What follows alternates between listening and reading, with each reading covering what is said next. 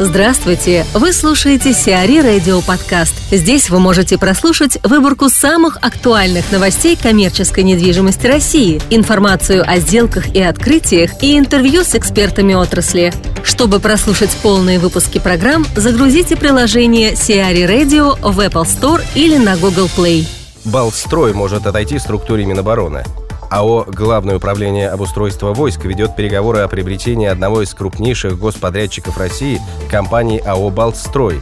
В настоящий момент подрядчик занят на работах по приспособлению Адмиралтейства для нужд главного командования ВМФ – Сумма контракта составляет 3,6 миллиарда рублей. Сроки выполнения до конца 2016 года. При этом основной акционер Балтстроя Дмитрий Михальченко сейчас отбывает срок в Лефортово. Таким образом, интерес Минобороны к покупке подрядчика может быть обусловлен опасениями по срокам и качеству реализации заказанных ведомством работ. Сумма госконтракта АО «Балтстрой» за последние пять лет составляет свыше 70 миллиардов рублей.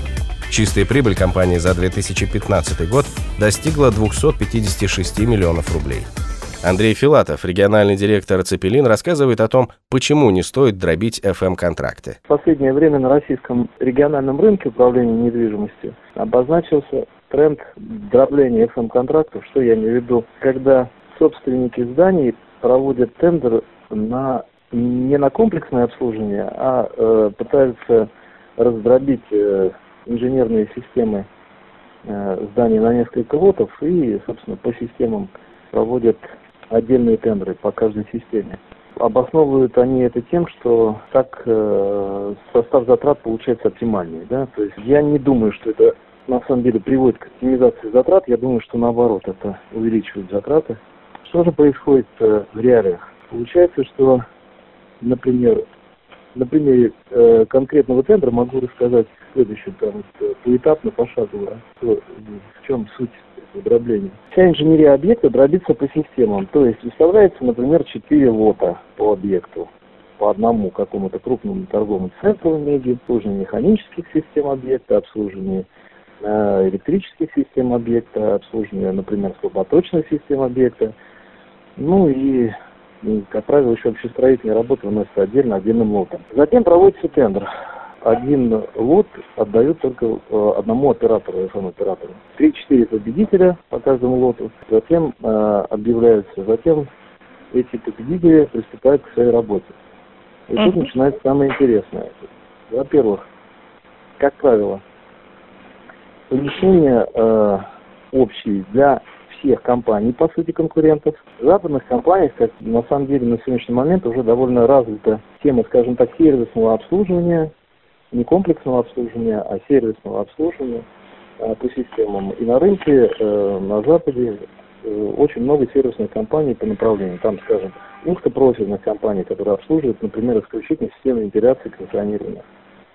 Э, или там только электрические системы. У нас на рынке как, такового такого еще нет. И поэтому, как правило, в центрах участвуют крупные фан-операторы, которые в состоянии обслуживать весь объект полностью, целиком, все системы.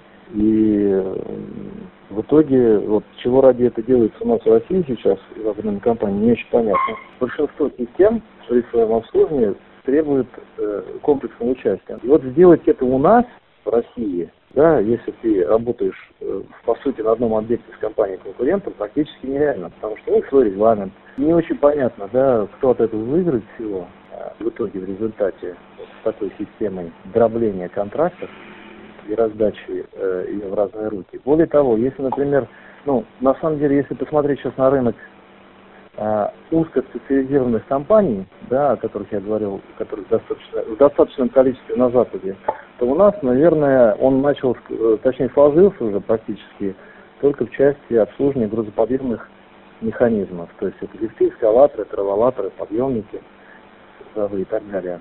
У нас рынок тоже начинает складываться вроде бы как э, узкоспециализированных услуг таких вот, э, но он как-то не по западной схеме складывается, а трансформируется в российских, в российских реалиях совершенно в другой плоскости. Заполняемость БЦ «Парк Победа» достигла 60%.